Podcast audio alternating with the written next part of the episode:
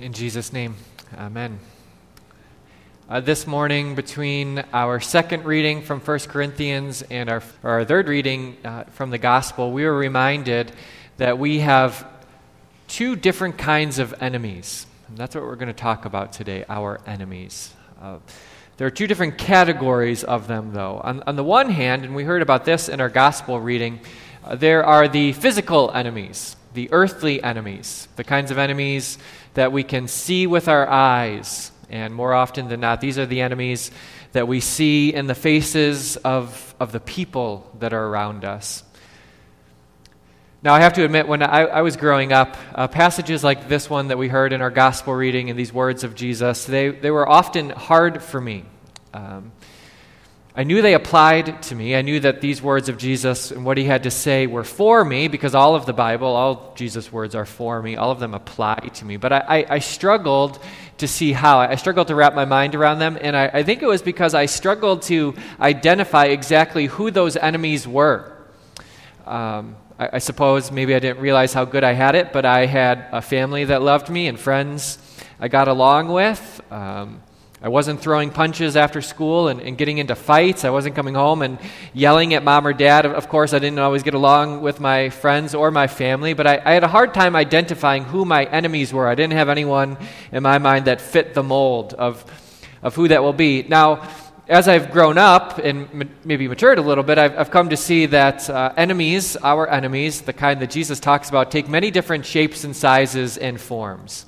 Uh, our enemies are not just the people we're throwing punches at at the schoolyard after school, uh, but very often our, our enemies are a little bit closer to home. Sometimes our enemies, uh, sadly enough, might even be in our own homes because it's our families sometimes that know how to hurt us the deepest. Uh, sometimes it's our friends uh, or what who were once our friends who have become our enemies. They've gossiped about us and we thought they never would, and now we're hurt and we're angry. Sometimes it's the people we work with, uh, the people that got the promotions that we thought we deserved, who have become our enemies. Sometimes it's the bully at our kids' school who has made them feel bad, who have become our enemies. Other times it's our politicians, the ones that seem to stand for everything we think is corrupt and evil and immoral. Our, our enemies take many different shapes and sizes and forms. And it, are, it is these enemies, that the physical enemies, the ones we can see with our eyes, I believe that, that sometimes we, we give all of our attention to.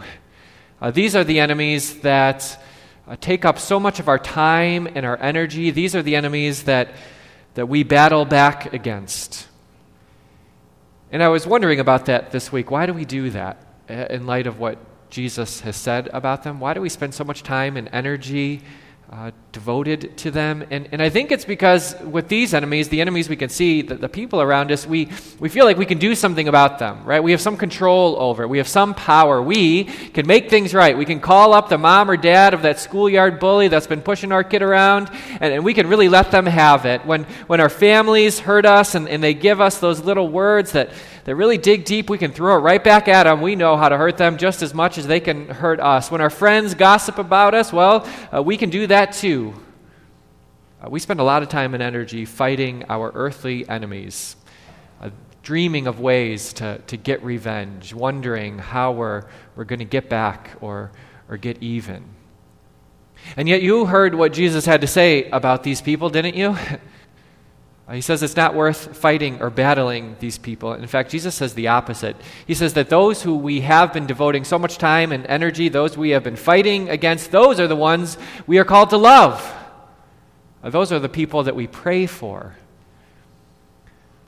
Now, I'm actually not going to talk too much more about those kinds of enemies at all today. Uh, what Jesus has to say is not easy. It's not easy to love your enemies, but the message is quite simple. I don't know that I could add much to it. Just love them, Jesus says. Uh, if they ask you for your cloak, your coat, give them your shirt too. Give them whatever they want. If they ask for you to walk with them one mile, you go two. You, you go the distance for those uh, enemies of yours. You love them and you pray for them. That's a simple message that he gives. Uh, today, though, I'd rather talk a little bit more about the other enemies, the kind that we heard uh, about in our second reading for today, the enemies that we can't always see with our eyes or touch with our hands, the, the spiritual enemies. Uh, the enemies we could sum up by calling sin, death, and the devil. Uh, the Bible makes it clear these are our greater enemies sin, death, and the devil. Uh, devil. Uh, these are the enemies that are worth our time and our effort. These are the ones that we should be battling back against. Uh, and yet, all too often, I find that these are the enemies that we have belittled, that we have dismissed, that we actually don't think too much about. We, we don't think too much about death until we have to, and, until it takes someone we love. But until that point, we do our best to, to push it off into the corner, to not think very much about it until it's absolutely necessary. Our sin, we dismiss it, we belittle it. We, we tell ourselves we're not that bad, at least not like everyone else. And we would like to think that if push comes to shove, that we could overcome it, that we could stop if we really put our minds to it, if we really wanted to. It's not that big of a problem. And, and then, of, of course, there's, there's Satan, and, and we don't really think about much him, uh, of him or about him at all in our culture for today. If anything, he's that cute little cartoon character that sits on our shoulder with the pitchfork and the red face. And to be honest, I think Satan loves when we think of him like that, when we diminish him and belittle him like that because that means that he can just go about his work unencumbered.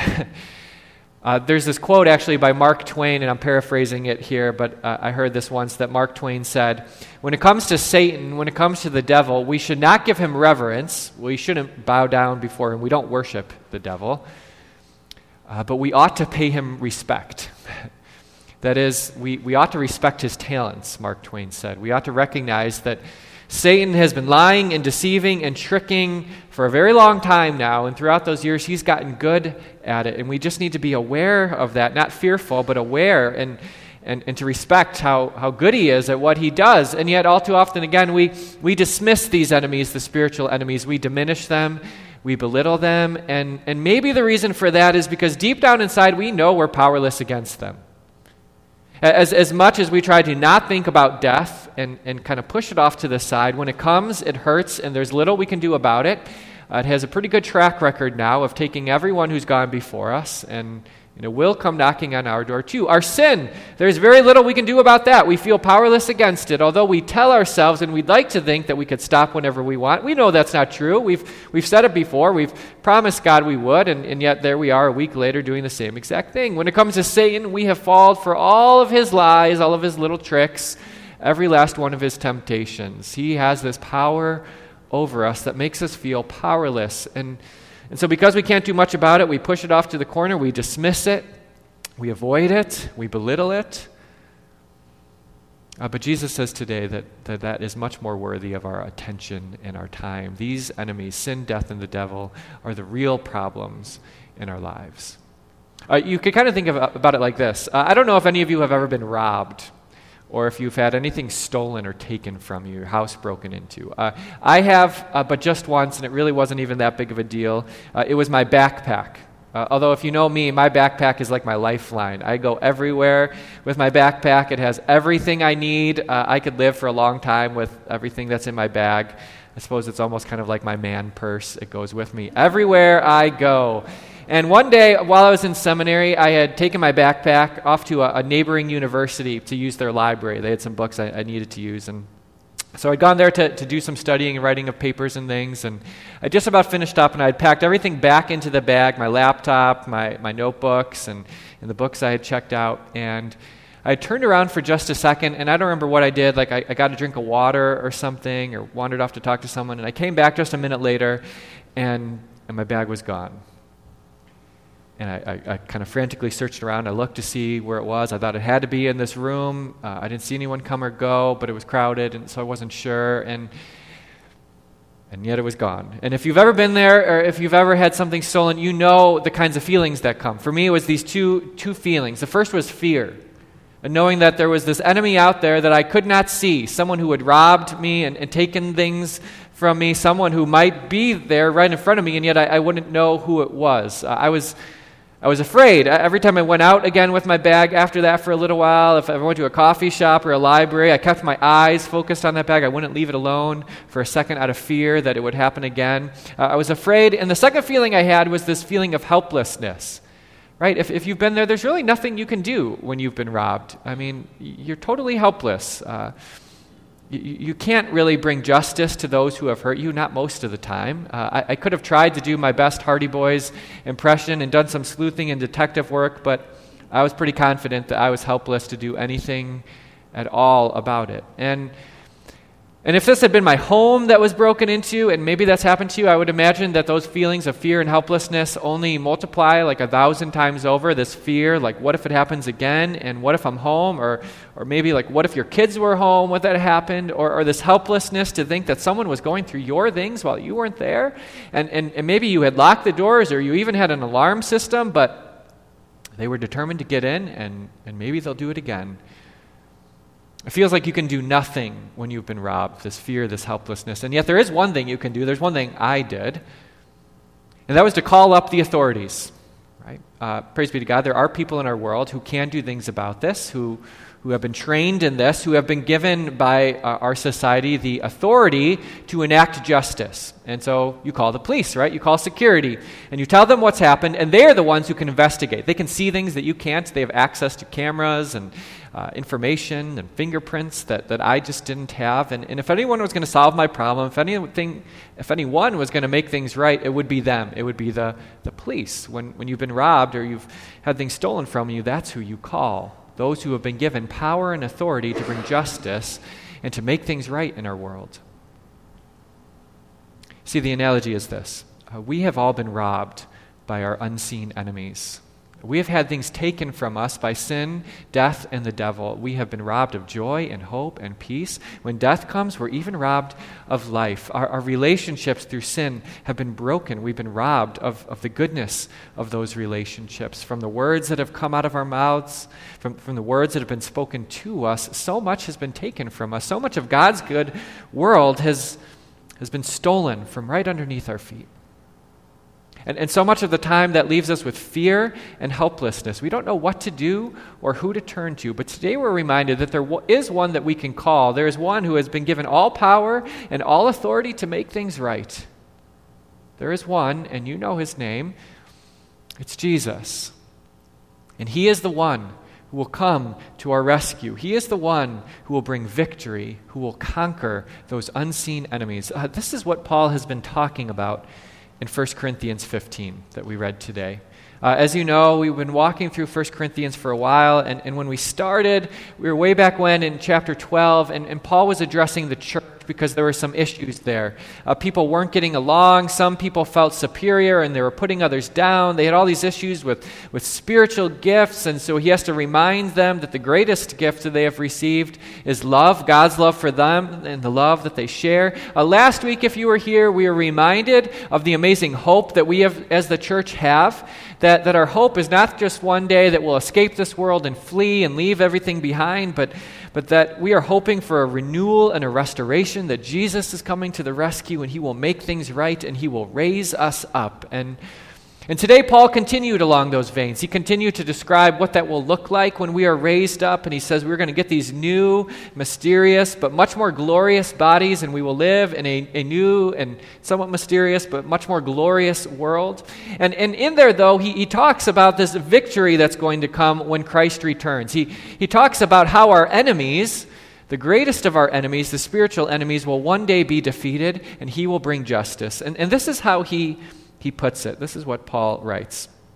Speaking of Christ's return, he says, Then the end will come when Jesus hands over the kingdom to God the Father after he has destroyed all dominion, all authority, and power. For he must reign until he has put all his enemies under his feet. And the last enemy that will be destroyed is death. See, brothers and sisters, Jesus is coming and all that has been taken from us and robbed from us, Jesus will bring justice and righteousness. He will destroy every last enemy we face, including death itself. And that is a world that Jesus is coming to bring us that I have a hard time imagining. I don't know about you. I mean, can you even imagine this world that is waiting for us where all of our enemies are gone? We will no longer come to God with our time of confession anymore because there will be no more sin to confess. In your prayers, you will have nothing to admit to Him. That's going to be an amazing world when that enemy is defeated. The, the death that, that takes the, away the people we love, that will happen no more. We will one day no more come to God uh, with tears in our eyes, wondering, why, Lord? Why me? Why my loved one? Why now? That will never happen again. One day, uh, when Satan is defeated, there will be no more lies, no more tricks, no more schemes of his that we will fall for. We will no longer stumble. That's the world that Jesus is coming to bring. World of victory. A world where all of our enemies are defeated. Now, until that day, uh, Paul makes it clear today that we don't just sit on our hands and, and watch the world pass us by. Uh, un- until that day, I, I would suggest that we do three things as we wait for Jesus to return to conquer our greatest enemies of sin, death, and the devil, uh, the first thing we do, Jesus told us today in our gospel reading, is we love our earthly enemies. uh, with all of the confidence and freedom that comes from knowing sin, death, and the devil will be wiped out, we love those people around us. We pray for the people that God has put in our paths. No ifs, ands, or buts about it. Uh, the second thing that we do is, is we continue to battle back against those spiritual enemies. Uh, knowing that Jesus has won the war, we continue to fight our daily battles against sin and Satan. We, we read our Bibles so that we are filled with the truth of God's word so we don't fall for the lies any longer. We pray to God, asking for that Holy Spirit strength for the ability to do things that otherwise we would never, ever do on our own. We, we surround ourselves with Christian brothers and sisters. We form good Christian friendships because we weren't meant to fight these battles alone. We weren't meant to beat back Satan and sin all by ourselves. We, we rely on the body of Christ together to fight our daily battles. We stand firm in the midst of temptation. And then, number three, the third thing we do, we, we love our enemies, we fight our daily battles. And then, number three, we trust all along the way that Jesus has won the war. We look forward with hope, knowing that while we fight our battles, Jesus will finish the job once and for all. That God doesn't expect us to overcome sin, death, and the devil because Jesus has, and He will. We look forward with hope and with trust that what Jesus began from the cross and what He proclaimed from the tomb will one day be completed once and for all and victory will be ours, and there will be no more enemies. What a day that will be. In Jesus' name, amen.